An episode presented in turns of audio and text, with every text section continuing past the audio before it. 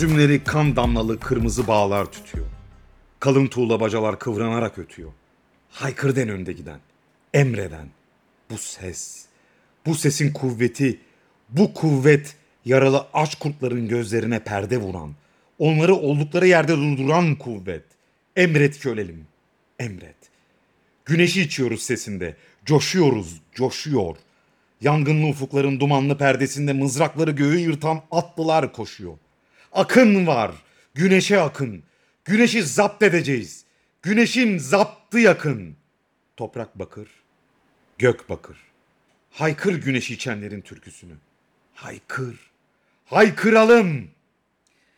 Tüm gebeş kaplumbağalara hard kapitalizmin orta yerinden yağma ve zam sağanağı altında selam olsun. Herkesin bildiğini, çoktan söylediğini, belki çoktan düşündüğünü bir kere de bizim ağzımızda ifade özgürlüğünü tatbik ederken ben Alexey İliç Krylov ve sevgili dostum Piotr Stepanovich Verhonovski'nin ağzından dinlemektesiniz. Üçüncü fasılda sizlerleyiz bugün. Nasılsınız sevgili dostum Piotr? Güzel bir soru Bay Krylov. Ee, gezegenimizin tüm gebeş kaplumbağaları gibi sürüncemede sürünmekteyim. Peki sizleri sormalı. Hey, ne yapalım? Biz de sürüncemede sürünüyoruz. Evet, Allah kabul etsin diyelim. Ee, Bay Krylov, geçen zaman içerisinde tabii ki hiç şüphesiz e, ifade özgürlüğümüzü kullanmanın geniş yankıları oldu. Kendi içimizde en azından. Ee, ben geceleri çok fazlasıyla şeyler düşündüm. Ee, burada neler konuşabiliriz? Ne üzerine lakırdıda bulunuruz? Fakat aklıma konuşmaya değer, üstadların buyurduğu çok güzel bir vecize geldi. Bunu paylaşmak isterim sizlerle. Nedir hocam? Şimdi bizim Marx Engels üstadlarımızın Feuerbach üzerine tezlerinde bir 8. tez vardır. Hı hı. Ben bayılırım e, o tezi. Bir de sizinle yine geceleri yankılanmak üzere e, hard kapitaliz- kapitalizmin tam ortasından tekrarlayalım. Olur mu? Lütfen, lütfen. Müsaade buyursanız okuyacağım tabii, ben buyurun. çünkü ezberim çok kuvvetli değil. Şöyle buyurmuş üstadlar. Tüm toplumsal yaşam özünde pratiktir. Teoriyi gizemciliğe saptıran bütün gizemler ussal çözümlerini insan pratiğinde ve bu pratiğin anlaşılmasında bulurlar. Şimdi ben biraz daha sözü sizden alıyorum müsaadenizle. Lütfen, lütfen. Şöyle bir hissiyat oluyor içimde. Gezegenimizde gün geçmiyor ki bu hard kapitalizmin leşçi, can alıcı, pislik bir tarafını görmeyeceğimiz bir gün geçsin. Her gün için kapitalizm bir erdemler yelpazesi olarak üstümüze çullanıyor. Bize erdemler satıyor, ahlak satıyor. Ama altında tam ona tezat, o pratik ilişkinin tam tersi bir çekirdek saklıyor. Onu her zaman bir kılıfla örtüyor bir şekilde. Ve biz sanki bu kılıfı yani kapitalizmin bize sunduğu görünen tarafı o ideolojik perdeyi e, genel geçer bir doğa olayı gibi kanıksıyoruz. Bu benim için hazmedilmez bir boyuta ulaştı artık. E, yani biz tabii ki ifade özgürlüğünü kullanan iki basit insan olarak Krylov ve Piotr olarak şöyle ifade edeyim ki e, bu konuda en zekice fikirleri biraz sonra ortaya koyacak değiliz ama kapitalizmin istisnasız her seferinde kendi pratiğindeki tezatı gizleyecek bir ahlak bulması benim canımı sıkıyor. Hocam şimdi tam bununla ilgili çok güncel, çiçek gibi bir konum var senin için. Hayırdır inşallah. Ama konunun öncesinde basit bir soru soracağım sana. Sence centilmenlik bir erdem midir? Şimdi centil... Centilmenlik nedir ya? Bunu bunu bir konuşalım. Centilmenlik nedir hocam? Vallahi şu son sıralarda izlediğim tenis maçlarından edindiğim izlenimle kaybedenin kazanın elini sıkması centilmenlik olabilir mi? Yani kaybedenle kazanan arasında bir ilişki gibi. Olabilir. Benim aklıma hep şey geliyor. Böyle işte arabaya binerken kapıyı açan biri geliyor aklıma. Ha, mı? Hani önce önce sen otur bir rahat yerine yerleş bakalım diye. Şimdi bu hafta çok tatlı bir haber vardı. Ha. Ee, bir hemen başlığını okuyayım. İş gücü piyasasına yönelik centilmenlik anlaşmaları nedeniyle bazı teşebbüsler hakkında yürütülen soruşturma sonuçlandı. Şimdi bu gördüğün cümle rekabet.gov.tr'den Güzide Devlet'in Güzide bir kurumundan e, yapılmış bir duyuru diyelim. Şaşırıyor insan yani bir centilmenlik anlaşması neden ceza alır üstadım? Siz hukuk biliyorsunuz. Ben çok oturtamıyorum. Nedir bu centilmenlikte Estağfurullah. ceza alsın? Estağfurullah. Estağfurullah ancak benim de biraz e, garibime gitti. Centilmenlik bir soruşturmaya tabi tutulmuş üstüne bir de cezalandırılmış. Evet. Evet. Halbuki bu bir erdem evet. Bu yani, bir erdem. Yani bir, bir erdem. Ee, şakası bir yana bu centilmenlik birden fazla kurumun birbirleri arasında kendi çalışanlarını, emeğini satan gebeş kaplumbağaları daha rahat sömürebilmek için yaptıkları bir işbirliği. Bu işbirliği çerçevesinde 16 tane firma ceza almış hocam. Bir o kadar firma e, anlaşma yoluna gitmiş. Bir kısım firma da ceza almamış ama onlar neden ceza almamış orası da soru işareti. Hikayemiz de şöyle. Aslında bu firmalar diyorlar ki bizdeki çalışan insanlar başka bir yere başvurduğu zaman bu başvurular otomatik olarak reddedilsin. Bir, bendeki üstün yetenekli personele de centilmenlik anlaşması imzaladığım firmadan bir iş teklifi gelmesin. Bizim dünyamızda özellikle yüksek teknolojinin, yüksek katma değerli ürünlerin yapıldığı yazılım dünyası diyebiliriz, teknoloji dünyası diyebiliriz. Bu firmalarda şöyle bir iş denklemi var. Kaynak oldukça limitli olduğu için, oldukça yetersiz olduğu için bu firmalar gidiyorlar doğrudan birilerine arkadaş bizimle çalışır mısın? Bak sana bu kadar para diye bir teklif veriyorlar. Hali hazırdaki yüksek karlı firmaların da bütün iş döngüsü bu yüksek yetenekli personele ait olduğu için yazılımcısı veya bu, bu yetenekli personele ayrılan firma tırnak içinde zor bir durumda kalabiliyor. Bunu önlemek adına da kendi aralarında güzel bir şekilde centilmenlik anlaşması imzalamışlar. E tabi insanın aklına gelmiyor değil. Bu yüksek kalibreye sahip işçi aristokrasisi hiçbir şekilde kendi arasında bir sendikal faaliyet bile kuramazken, kendi aralarında en ufak bir örgütlenmesi yokken o koca koca şirket sahipleri sağda solda röportajlar veren, girişimciliği, burjuvalığı herkese öven e, iş sahipleri ne de güzel örgütlenmişler. Bir de utanmamışlar. Bir de anlaşma imzalamışlar. E bir yandan helal olsun diyor insan üstadım. Bir yandan da bu ne perriz, bu ne lahana turşusu diyor. Sence bilmiyorum gördüğün yerden e, sen de çok çok çok firmayla çalışıyorsun hukuk kontekstinde. Gör, senin gözüne nasıl geliyor bir yandan merak ediyorum. Bu insanların bu kadar kolay örgütlenebiliyor olması, bir yandan bu firmalarda çalışan işçilerin bu kadar örgütlülükten uzak olması, uzaktan bakan biri için nasıl görünüyor? Onu da merak ediyorum. Üstadım ben şöyle cevaplamak isterim sorunuzu. Çok yabancı değilim hikayeye. Aslında bizim perspektifimizden bakınca yani emeğini satanlar perspektifinden bakınca tekilleşmiş, atomlaşmış iş bölümüne, kapitalist iş bölümüne bir yerden dahil olmuş insanların, bireylerin bu hususta yapabilecekleri sınırlı mı? İnanın bilmiyorum. Gördüğünüz gibi lafı eveleyip geveleyerek aslında bir cevap verme gayretinde değilim. Bunun biraz daha açma imkanımız var mıdır ya anlattığınız şeyi? Ya hikaye biraz şöyle.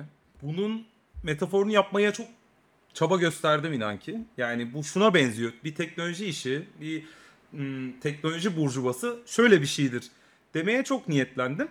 Bunun altından kalkamıyorum. Çünkü öyle bir garabet var ki ortada. Bir iş modeli düşün ki sermaye ihtiyacı oldukça düşük olsun. Sermayenin çok büyük bir kısmı yani operasyonel giderlerin çok büyük bir kısmı doğrudan emek satın almasına bağlı. Hakeza bunun dönüşü kar marjları da inanılmaz yüksek. Şimdi böyle baktığın zaman şöyle düşünüyorsun. Burada bir bir kümülatif iş mi yapılıyor? Yani aslında bu şirketin bütün paydaşları, çalışanları adeta bir kooperatif gibi bir değer üretiyorlar. Bu üründen de bir fayda mı sağlıyorlar? Böyle bir dünya hayal edebiliyor insan. Lakin ki öyle değil. Memleketimizde bir girişimcilik furyası var. Bir girişim yapmak, katma değeri çok yüksek ürünler üretmek. Bu ürünlerin insanlığa faydasından bağımsız olarak çoğu zaman ihtiyacın da doğrudan olarak ürünle beraber yaratıldığı, pazarlama taktiklerinin sonsuz şekilde uygulanıp aslında insanların sadece tüketimleri üzerinden inşa olan yeni bir üretim veya bir ilerleme amacı gütmeden üretilen bu ürünler doğrudan sahiplerine, sermaye sahiplerine büyük karlar kazandırıyorlar. Daha da garabeti bunun bir de yatırımcı deryası var. Yatırımcılar da aslında bu girişimleri, bu fikirlere ortak oluyorlar. Ana sermayeyi oluşturuyorlar. Buna mu- mukabil bir de memleketin çeşitli yerlerinden bir burjuva kökeni olmadan okuduğu okul itibariyle emeğini satması oldukça dar bir alana sıkışmış. Yani kendini bir yazılımcı olarak, bir ürüncü olarak, bir tasarımcı olarak ifade edebilen bir insan güruhu var ki sayıları limitli. Buradaki yapılan ürünlerin bir başka esprisi bunların global piyasaya, doğrudan emperyalizme entegre olması. Ülkemiz fırsatlara açık bir ülke ve ülkemizde kaynakların fiyatı oldukça ucuz.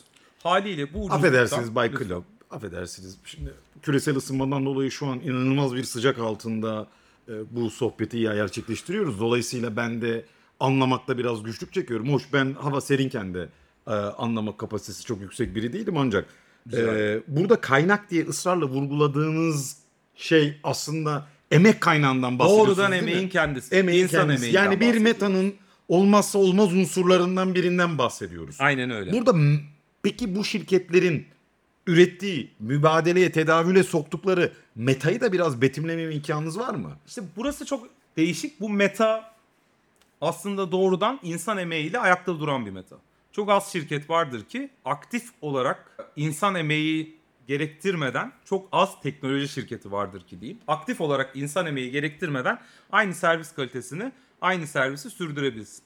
Bu hikaye aktif canlı bir ürün hikayesi. Şöyle düşünebiliriz. Twitter kullanılıyor. Aslında Twitter'ı canlı olarak sürdürülebilir halde kalmasını sağlayan, yeni özellikler çıkaran, rekabetçi bir piyasada başat oyuncu halinde tutmasını sağlayan bir de bir emek silsilesi var. Bu emek canlı ve yaşayan olmak zorunda. Bu emek bir şekilde geri çekildiği anda ki Elon Musk aldıktan sonra Twitter yazılımcılarının birçoğu istifa etti. Ondan sonra biz Elon diye mi okuyoruz o herifi?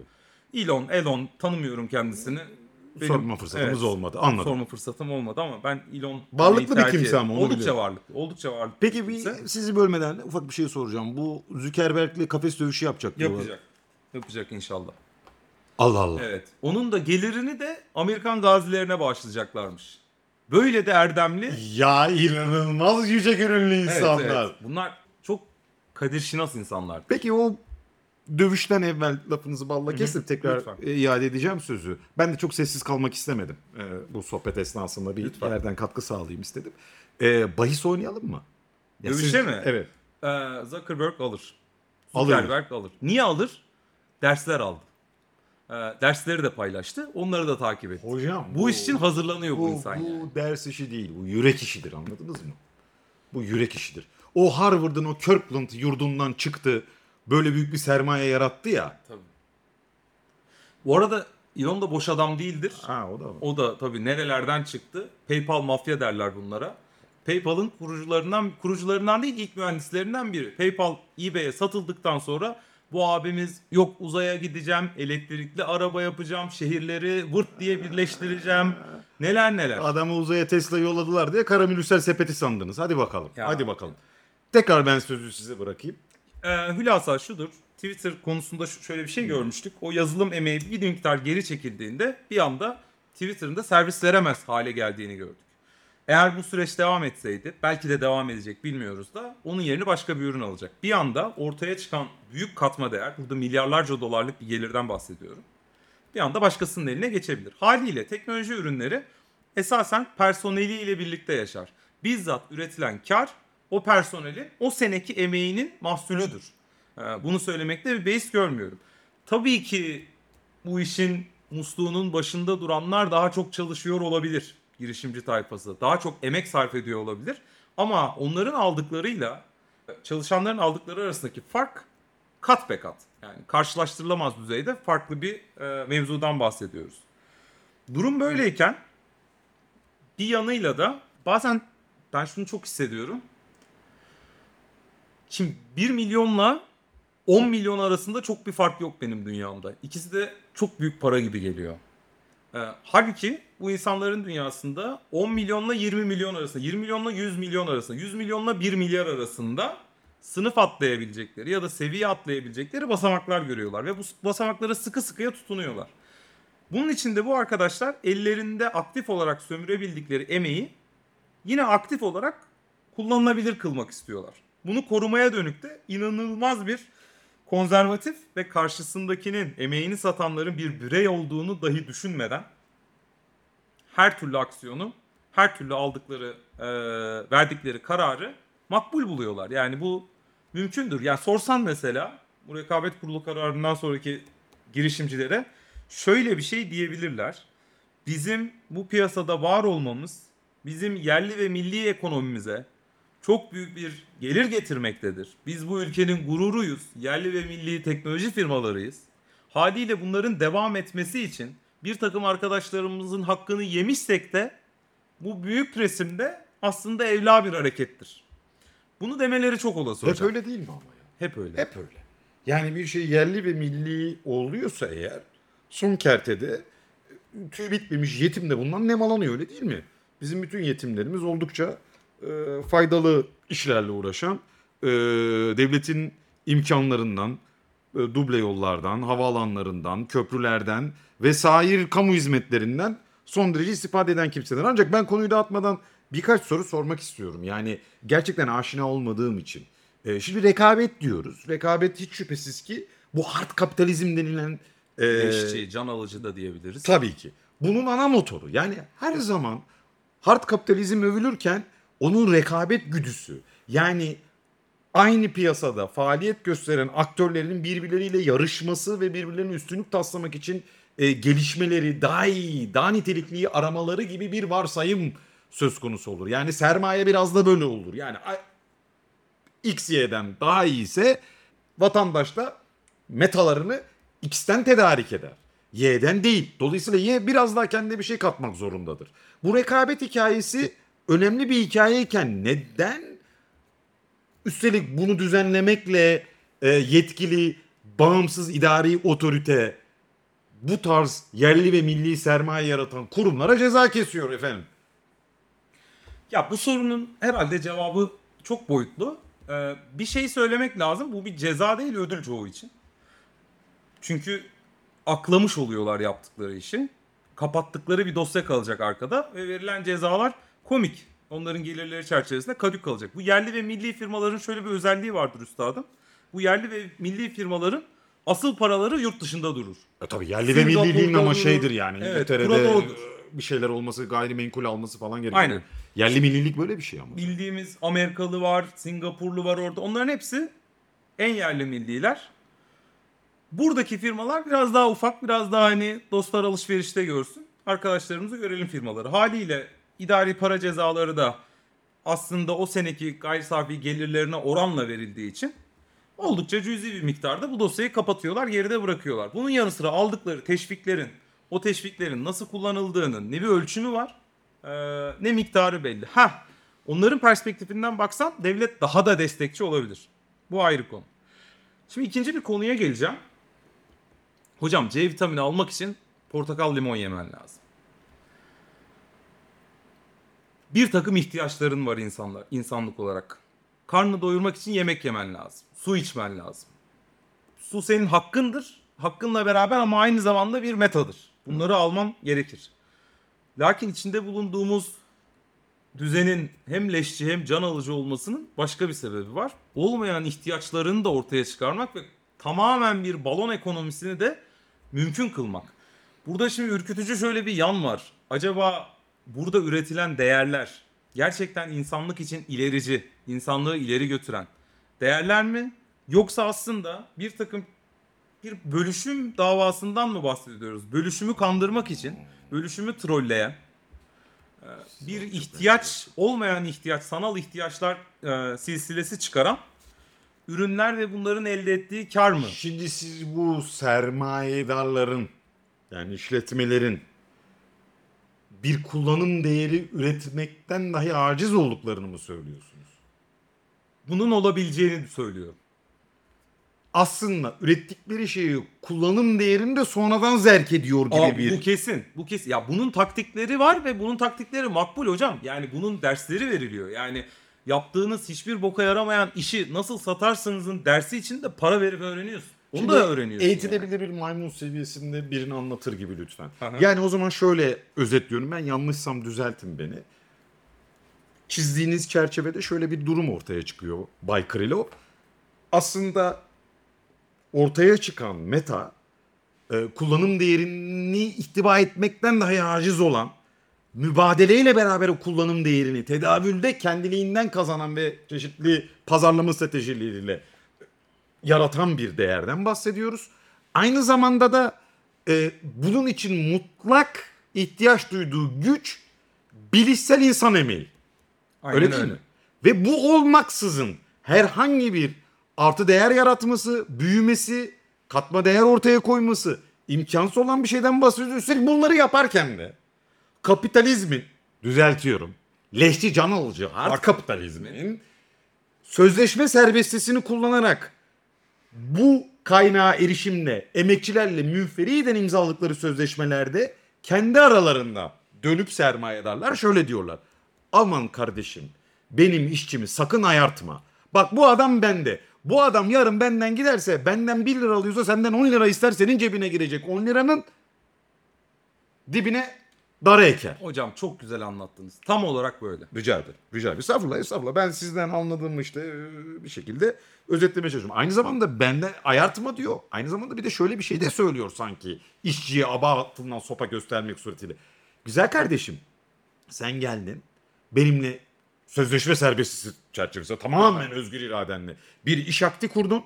Ve bu iş aktin bir şekilde sonlanırsa yani ben yarın bir gün senden hoşlanmazsam veya sen benden hoşlanmazsan daha fazla para kazanacağım diye bir yere gidersen benim kara listeme giriyorsun. Tabii, Aha tabii. da ben yan firmayla da konuştum. Ona da Öbür giremezsin. firmayla da konuştuk.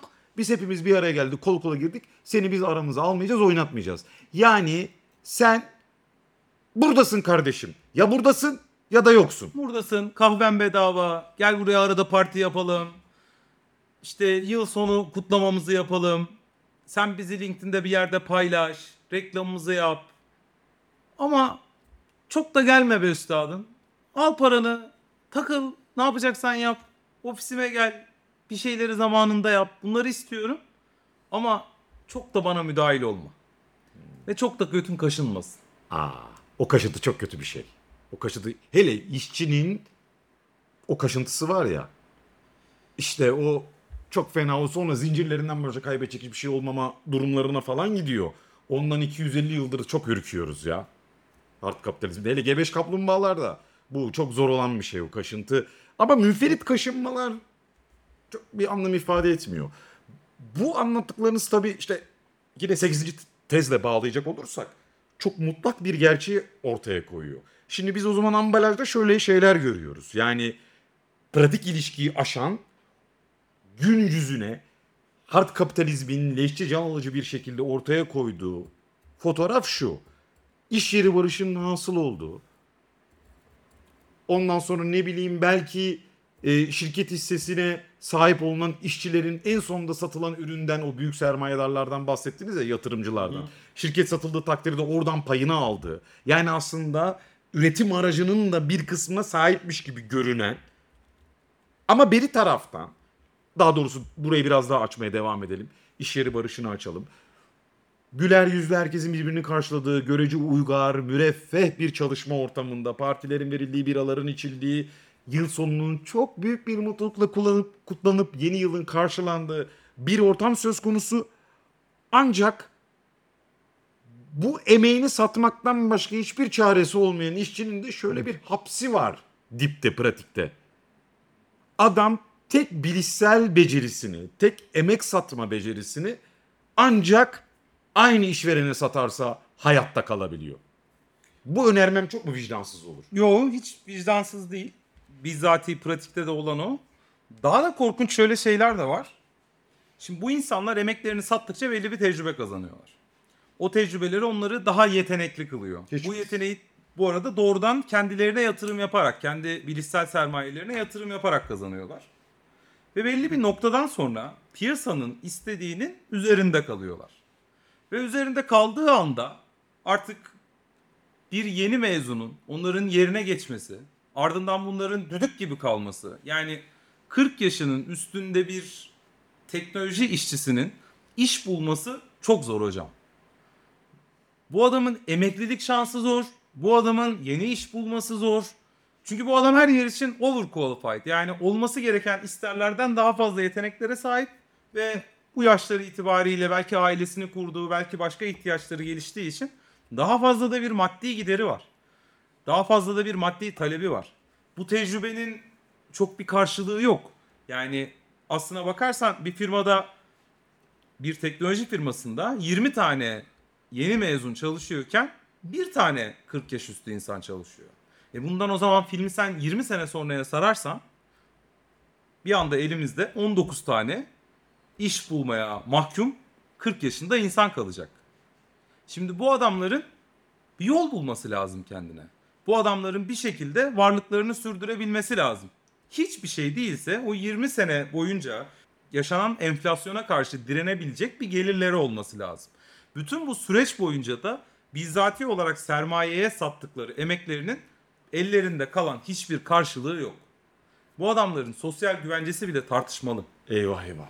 Şimdi böyle bir dünya içerisinde şunu beklersin. Bu insanların örgütlenmesini beklersin. Bir iş güvencesi için mücadele etmesini beklersin. Lakin ki olan şey buradaki işçilerin de aslında sermayenin reklamını büyük bir sevinçle, büyük bir kıvançla gönenerek yapıyor olması. Şimdi insanın aklına soru geliyor. Hocam ne olacak 15 sene sonra ne olacak? 20 sene sonra bu insanlar örgütlenmediler, hiçbir plan yapmadılar, bu limitli yerde kaldılar. Hiçbir şekilde alanlarının dışına çıkamadılar. Bunu da bu arada şöyle eee, sistem kompanse etme, etmeye çalışıyor diyeyim. Aynı süre zarfında ihtiyaç hasıl olmadan ihtiyacı üretecek 20 tane yeni ufak firma çıkıyor. Her birinde birer tane 40 yaş üstü diyebileceğimiz tecrübeli bir işçi gerektiği için bu bunu dengeler gibi bir varsayım var. Lakin gerçekte olan böyle bir şey değil. Gerçekte olan çok daha limitli e, ve bir sürü yaşını almış olgun işçinin işsiz kaldığı, gelecek kaygısı içinde kavrulduğu bir düzen. Siz kaç yaşınızdasınız? 34. Eyvah. Eyvah yine eyvah. Fazla zamanınız kalmamış Bay Krylov. Ya ya Elinizi çabuk tutun. ya. Ben esasen buraya bu meclise katkı sağlamak için şöyle bir ifadede bulunmak isterim. İfade özgürlüğümüzü kullanırken hiç şüphesiz ki e, burada bizi çok üzen bir durum var. Biz genelde işçinin sermayedardan aldığı payı yani ücreti tabii ki bu çok daha kapsamlı kapitalde ayrı bir başlık olarak sayfalarca incelenmiş bir şeyden bahsediyoruz. Ee, genelde bir bölüşüm problemi ni dile getirirken şöyle yaklaşıyoruz meseleye.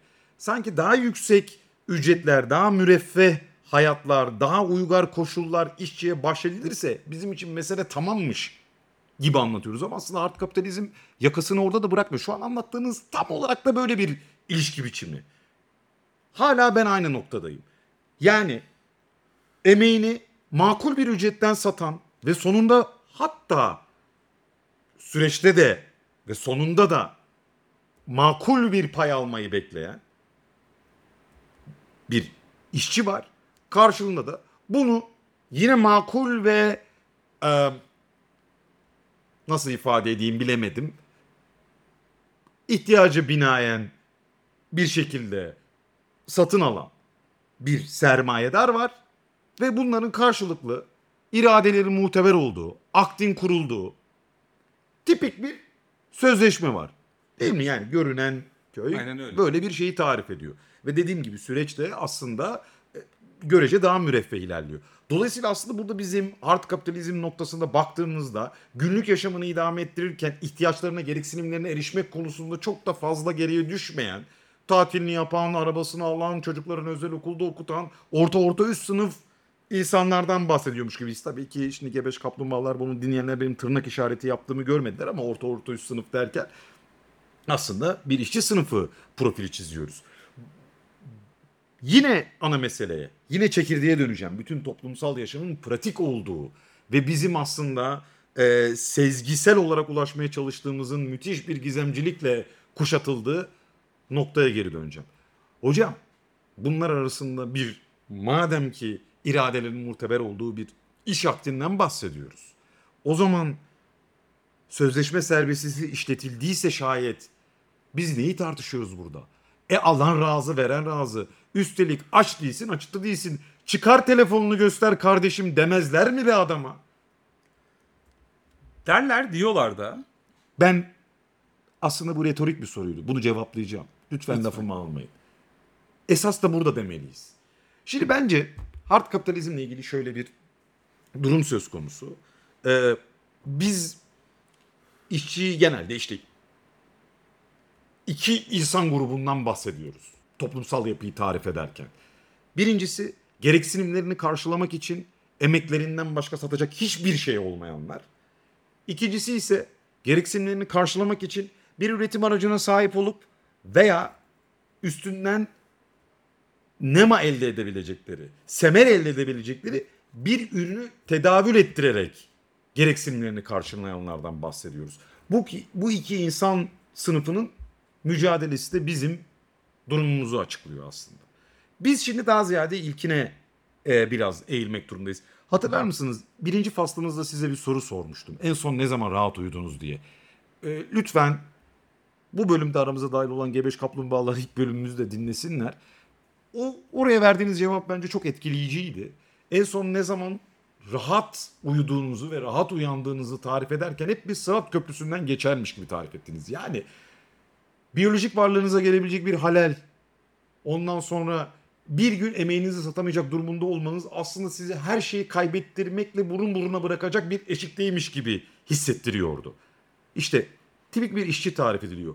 Bugün belki siz müreffeh bir iş ortamında çalışıyor olabilirsiniz. Belki kendi iradenizle tırnak içerisinde yine sevgili gebeş kaplumbağalar yine tırnak işareti yapıyorum. Yaptı bu arada ben de gördüm. Şahidim de var. Ne dediğimi unuttum ya. Ha şunu diyordum. Ee, kendi özgür iradenizle emeğinizi satıyormuş hissiyatıyla her gün işe gidip gitmeme tercihi size bağlıymış gibi bir ambalajın içerisinde olsanız da bundan mahrum kaldığınızda, emeğinizi satmaktan imtina ettiğinizde aynı zamanda gereksinimlerinizi karşılamakla ilgili de bir acize düşüyorsunuz. Bu herkesin için için yaşadığı ama hiçbir zaman odaklanmadığı bir gerçek. Çünkü çalışmamak, emeğini satmamak, iş bölümüne yani kapitalist iş bölümüne bir şekilde bir ucundan dahil olmamak sanki berduşluk, serserilikmiş gibi addediliyor. Evet ben burada bir şey değilim çalışmak, emeğini karşılığında bir ücret alıp yaşamını idame ettirmek erdemli taraflar da barındırır. Ama lütfen... Centilmence bir şey diyebilir miyiz? Aa, Değil mi? e, beyefendiler çok daha güzel yapmışlar. Belki de hanımefendiler. Evet. Cinsiyetçi konuşmak istemem. E, çok daha güzel tarif etmişler. Kendi aralarında centilmence ama biz sanki sonsuz seçenekler arasında hangi sermaye emeğimizi satalım diye dolaşıp dururken Aa, dur o mu olsun bu mu olsun şu mu olsun diye bir kararsızlık içindeymiş de aa burası evet daha müreffeh bir hayat sunuyor bize. Emeğimizi o zaman onunla kuralım, aktimizi onunla ya- yapalım gibi bir anlaşmanın eşiğindeymişiz gibi hissettiriliyor bize. Oysa ki bunun başkaca bir e, çaresi yok. Yani kapitalist üretim ilişkileri inanılmaz girift ve karmaşık. Eskiden şöyle oluyormuş hocam feodal toplumlarda falan. E, yine ukalalık yapmak istemem. E, tabii oradaki durumda gebeş kaplumbağalar çok daha farklı şekilde e, tezahür ediyormuş ama bir e, derebeyi selflerin emeğine el koyarken bunu irade tedarik ederek yapmıyormuş. Zor kullanarak, şiddetle yapıyormuş. Yani emek ürünlerine artı değere el koymak zorlu oluyormuş. Fakat kapitalizmde böyle bir şey yok. Kapitalizmde tıpkı malların serbest sözleşmeler gereği satın alınabilmesi gibi, alım satımındaki serbestliği gibi emeğin satımı da aynı serbestliğe bağlanmış. Hatta ve hatta biz bu sayede ifade özgürlüğünün mucizelerinden istifade ediyoruz. Özgürlükler katlanıp budaklanıp bize bahşediliyor. Ee, şimdi oraya bağlamak istemiyorum ama Üstadım benim sana bir sorum var bu arada. Onu da bir kenarda tabii. tutayım. Siz tamamlayın. yani şimdi böldünüz artık lütfen devam edin. Ya şuna geleceğim. Şimdi bu konuşmaları dinleyen, bizzat bu sektörün içinde olan, belki girişimci rolüyle olan, belki işçi rolüyle olan arkadaşların aklına şöyle bir soru gelecek. Diyecekler ki, ya arkadaş iyisiniz, hoşsunuz da ulan birinin de bunu yapması lazım. Ne yapsın yani? Devlet mi yapsın Twitter'ı? Devletin yapacak hali yok. Biz yapacağız. Devlet mi yapsın işte en iyi tasarım aracını? Devlet mi yapsın en iyi pazarlama aracını, e-ticaret aracını? İlla birileri yapacak. Biz yapmasak o zaman yabancılar yapacak. Gidelim onlara mı çalışalım? Burada yerli ve millisini yapalım. Bizim girişimcilerimiz yapsın. Bizim ülkemiz kazansın diyecekler. Derler. derler. E bu adamlara bir cevabımız yok mu üstadım bizim? Bu adamlar neyle değerlendirmesi lazım bugünkü durumu? Yani neyle kıyaslamaları lazım? Bunu biraz şeytanın avukatı gibi sormak istiyorum. Çünkü belki de buradaki temel sorunun, bu da bir noktada retorik bir soruydu takdir edersin ki. Temel sorunun aslında bizzati kapitalizmin kendisi olduğunu ve bunun ne kadar absürt olduğunu, ne kadar insan doğasına aykırı olduğunu göstermek niyetindeyim. Yasaklı bir kelime kullandınız ama orada. İnsan doğası diye bir şey yoktur. Ama kastettiğinizi anlıyorum. Aslında kapitalizm doğası gereği Evet. insan becerilerine Evet, evet, evet. Belki de öyle söylemek lazımdı. Doğru söylüyorsunuz. Bu arkadaşlar ne yapsınlar? Girişim yapmasınlar mı? Ne yapsınlar? Bir yerde çalışmasınlar mı? Çünkü bize bunu soracaklar. Ya da kendilerine bunu soracaklar. İyi, güzel. Ne yapalım? Tamam şirket kurmayalım. Tamam centilmenlik anlaşması yapmayalım. E batalım o zaman. O zaman ya da biz de bir yerde çalışalım? Yeni bir istihdam da mı yaratmayalım? Bu memleketteki işçi sayısı daha mı fazla olsun? Diyecekler. Var mı cevabın üstadım? Kısmen kaçak bir cevabım var. Maalesef ki maalesef ufkumuz hala kapitalizm sınırları içerisinde. Bu sorunun kendisi de o sınırları zımni bir şekilde çiziyor. Çünkü bu soruyu soran kişi aslında hala hazırda kapitalist iş bölümü için yeniden üretim araçlarınca zihni ve bilişsel becerileri şekillendirilmiş, kötürümleşmiş bir kişiden bahsediyoruz. Yani bunun okulunu okumuş, başka becerilerine, başka alanlara gereksinimlerini karşılamak için başka emek satma süreçlerinden varese tutulmuş, izole edilmiş bir kişiden bahsediyoruz. Söz gelimi yazılım mühendisliği okumuş veya bilgisayar mühendisliği okumuş ve emeğini o sektörde, o faaliyet alanında satmak üzere şekillendirilmiş biri. Dolayısıyla benim buna vereceğim tavsiye e, çok kibirli ve haddini bilmez bir tavsiye olur. Bizim burada sistemin kendisiyle ilgili bir meşgale edinmemiz gerekli bana kalırsa. Çünkü zaten biz belirli bir iş bölümüne kanalize edilmiş ve o alanda emeğini satmak üzere o şirket mi bu şirket mi gibi bir ikilemde bırakılmış nasıl ifade edeyim Gebeş tutsaklarız. Evet gebeş kaplumbağalarız. Hantalız, tutsağız, kabuğumuz var zannediyoruz ama kıçımız da birazcık açıkta. Dolayısıyla burada aslında bakın şöyle bölerek lafımı esas söze geleyim. Sosyalizm her zaman için bir bölüşüm problemi olarak adlandırılır. Yani bir gelir adaletiyle tarif edilir. Halbuki sosyalizm bir üretim biçimidir. Yani dolayısıyla burada biz bu sermayeyi kim kuruyor? Bu üretim aracına kim sahip? Bu üretim aracında kim hangi emekten istifade ediyor? Hangi emekten istifade ederken nasıl istifade ediyor gibi sorular sormalıyız. Üstelik bu kapitalizm denilen şey meret, düzeltiyorum. Hard kapitalizm denilen meret bütün unsur, unsurlarıyla çelişkili pratikler ihtiva ediyor. Yani en uygar yerde en büyük köleciliği, en centilmen olarak adlandırılan yerde en büyük hileyi görüyoruz. Dolayısıyla aslında bize kapıyı açan kişi, arabanın kapısı metaforunu kullandınız ya, açan kişi bizim eteğimizin altına bakmak istiyor. Bizim mahremimizi görmek istiyor. Ha burada büyük bir gizli açığa kavuşturmuyorum. İçin için hepimiz hissediyoruz. Bu bunda bunda bir çelişki yok. Ne yapabiliriz? Bütün dünyayı değiştirmek zaten mesele. Bunu hep söylüyoruz. Bu bizim yaşadığımız bir şey. Japonya açıklarında vurulan balinalarla karaya vuran fok balıkları arasında bir akrabalık var. Bu akrabalığı çözmediğimiz sürece birileri gelecekler. Singapur'daki şirket kalkacak. Buradan bir meta satın alacak. Bir ürün satın alacak bu ürün, ürünün ismi şirket olacak bu seferde. Ve bu şirkete dahil olan kişi de diyecek ki abicim ben 24 yaşında çalışmaya başladım 40 yaşıma kadar doya doya emeğimi satıp sınıf atlama fırsatım var. Ve birileri sınıf atlayacak kapitalizm o sınıf atlayanların hikayesini anlatacak bize. Ama sınıf atlayamayanlar, sınıf atlayamayanlar da pazarda pazarcıya sövecekler, söylenecekler, market fiyatlarına bakıp mırmırlanacaklar, e, enflasyondan dem vuracaklar veya bizim şu an yaptığımız gibi bunu bir lakırdı konusu edecekler. E, dolayısıyla bizim burada sistem içinde bir cevap vermemiz mümkün değil. Sistem içinde vereceğimiz cevap yine bu sisteme yarayacaktır. Kalbimi çok kırıyor ya. Bu kadar bu kadar gerçek olan şey. Geçen şey aklıma geldi. İlk bölümde söylemiştiniz. Sen güceniyorsun be hocam demiştiniz. Çok gücendiriyor bu iş beni ya. O kadar gücendiriyor ki hocam. Ya bile bile lades. Aslında memleketin en kafası çalışan insanların 3 kuruşluk bir nimet için 3 kuruşluk nimet dediğimizde aslında o kişilerin hayatı hiç şüphesiz ki değersiz değil. Ama işte yine madem geçmiş sohbetlerimize referans veriyoruz. ikinci fasıla dediğimiz gibi ormanlaşmaktan uzaklaşıp atomize olduğumuzda e, bir ağaç gibi olmanın hürlüğünün peşine düştüğümüzde aslında çok fena tekil bir şekilde tutsaklaşıyoruz. Ve dolayısıyla bizim bunun üzerine kafa patlatacak başka bir şeyimiz kalmıyor. E, Evet emeğimizi satacağız. Günün sonunda çorba bir şekilde kaynayacak. Ama bir arada durduğumuzda hani söylediniz ya bu şirketler aslında kullanım değeri olmayan bir şeyi neredeyse kullanım değeri olmayan bir şeyi üretip topluma bir gereksinim olarak bunu pazarlıyorlar. Belki o zaman gerçek gereksinimlerimize karar verme. Kafayı kaldırıp Hans'ın, Ahmet'in, Mehmet'in, e, François'nın, Bakan bunun ihtiyaçlarına ve onların gerçekten ne istediğine cevap verebilecek durumda olacağız. Bunlar çok uzak şeylermiş gibi geliyor. Biz ne yapabiliriz ki sorusu çok sık soruluyor. İşte tam olarak yapabileceğimiz şey belli. Hocam belki başka bir fasılın konusu da aklıma geliyor sormadan da edemeyeceğim.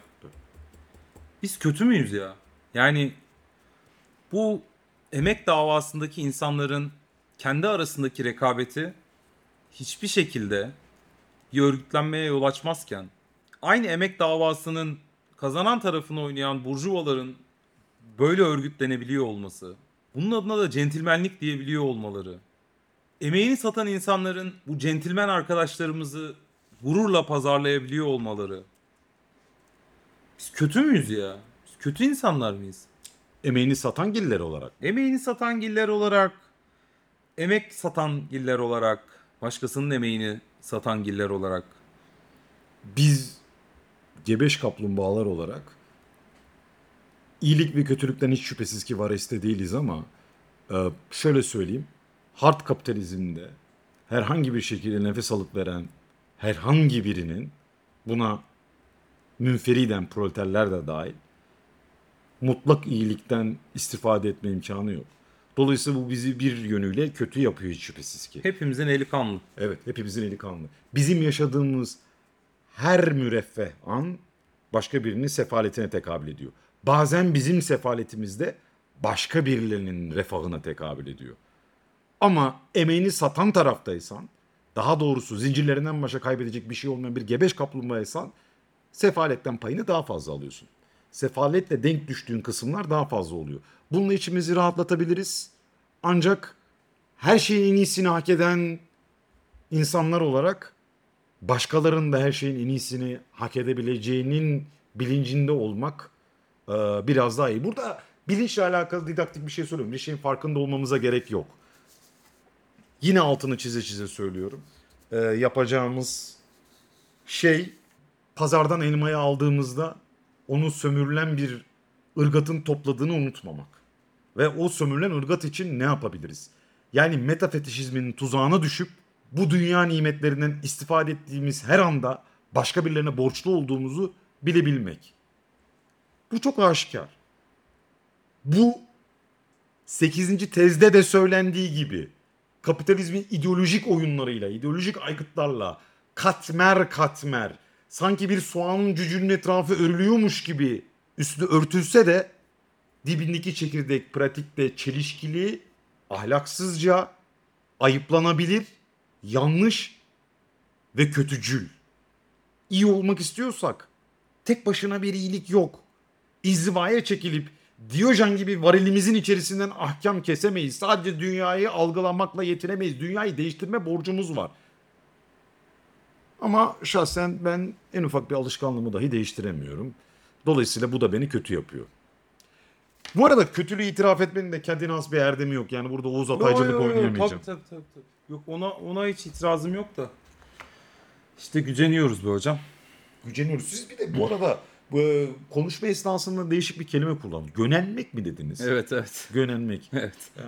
E, anlamını biliyorsunuz. Ee, tabii böyle kıvanç duymak, kıvanmak, gönenmek. Bizim orada gubarmak da derler. Evet, gubarmak. Gubara gubara Aynen. anlatmak. Evet. e, son derece verimli. Bir de bu rekabet mevzusunda şimdi ben bu e, bir takım burjuva aydınlarımız televizyon kanallarına çıkıp ahkamlar kesiyorlar. Ben özellikle onların arasında doğrudan kıl olduğum biri var ki onu anmak zorundayım. Kulaklarına çınlatsak. Kimdir hocam? Herhangi bir tazminat yükümlülüğüne düşmek sizin söylediğiniz Celal Şengör ya. Yo, yo, Celal Hoca, Celal Hoca iyidir. Celal Hoca, Celal Hoca bok sever bilir misiniz? Aa bayılır. Bayılır, Bayılıyor. bayılır.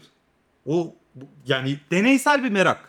Yani bunu yargılamamak lazım. Birazcık da- anlama ve Tabii. anlamlandırma çabası olarak da diyebiliriz Tabii. onun bok yeme e, düşkünlüğüne. Aynen aynen. Ee, ama işte bir insan yani bu eser miktarda tüketmeli bu naneyi çünkü Çarpıntı yapıyor.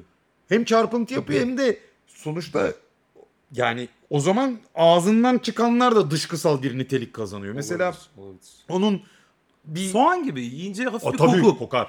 Kokar. Kokar. Bok yedin mi kokar abi. Kokar. Kokar kokusu da gelir. Aa. Aa. Dinleyene gelir Televizyon hocam. ekranından bile geliyor. Yani işitsel yolla bile o Evet, kokuyu evet. alırsınız. Yani Aynen. duyu organları arasında öyle bir veri aktarımı dahi olabilir. Bu adamın bir hikayesi vardı. Evindeki kütüphaneyi gezdiriyor. Ee, kütüphaneyi gezdirirken işte kitaplarını tanıtıyor işte felsefe bölümü diyor burası falan. Bayağı da kapsamlı bir kitaplığı var yani adamın. Kapsamlı Ya, mı? okusan da bok yiyebiliyorsun. Tabii.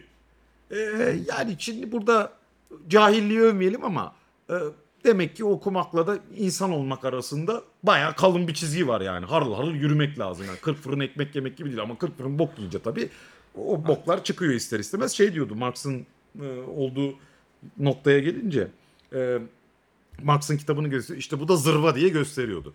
Ben şimdi Marx'ın yazdıklarını burada bir Kur'an-ı Kerim, Allah lafzı yapmak istemiyorum yani öyle bir muamele etmek istemiyorum ama burada şöyle bir hissiyat var. Yani Burjuva aydını meseleye Burjuva perspektiften yaklaşıyor ve bizim aslında tamamıyla mağdur olduğumuz iki saatten beri lafını ettiğimiz bütün çelişkileri kullanarak o çelişkilerin en görünen en erdemli hallerini avlayıp pullayıp bize sunuyorlar. Hiç şüphesiz ki bizler seküler muhalif kimseler olarak bu sizin az evvel anlattığınız birbirleri arasında centilmenlik anlaşması yapan firmalar nitelik itibariyle yandaş sermaye mi yoksa muhalif bir kimliği var mıdır bunların? Ya bunlar bunlar şöyle yerli ve milli muhalif hocam. E güzel yer bulmuşlar. Çünkü neden? Sermayenin milleti, yerlisi, yurdu olmaz güzel kardeşim. Bu adam da Mustafa Kemal övgüsüyle, ondan sonra seküler tavrıyla, ateizmiyle, muhafazakarlığa karşı bir duruş gibi kendini anlatıp boklarını çıkartabiliyor. Aslında kendisi muhafazakarın en dik alasıdır ve bir bilim adamı olmak için ufku son derece dardır. Şöyle ifade edeceğim. Bir röportajında da şöyle bir ifadede bulmuş. Celal. Bey'e cevap hakkı doğdu. Onu sadece söyleyeyim isterim. Celal Bey şu an cevap hakkında çok ötesi şeyler de oldu. Onun yüzden pek bir şey ifade edemem. hocam, Ben buyurun onu hocam. hani e, çok üstüne varmak istemiyorum. E, Umarım dediğimiz bir tazminat yükümlülüğü söz konusu olmaz. Sosyalizmi bir hayalcilik olarak adlandırıyor ve rekabet olmadan dünyanın gelişemeyeceğini, uygarlığın gelişemeyeceğini söylüyor. Üstadım bizim bu arada tanıdığım çok sevdiğim bir abi var. Çok kitaplarla da arası yoktur. Kitaplar gözümü yoruyor falan gibi onun da cümleleri var. Onun da Doğru, yorar, benzer bir yorar, tezi yorar. var. O da şöyle der. Ya doktorla kapıcı aynı parayı mı alır canım? Aa ne kadar güzel. Benzer bir yerden yaklaşıyor konuya. Buyurun devam edin. Ben Yo de yo e, hayallik kurmak adına. Celal Şengör'le bir akrabalığı var mı? En azından düşünsel olarak bir Hak- akrabalığı var. düşünsel olarak var ama işte bazen bazı yollar çok daha hızlı alınabiliyor. O kadar emek sarf etmeye gerek olmayabiliyor.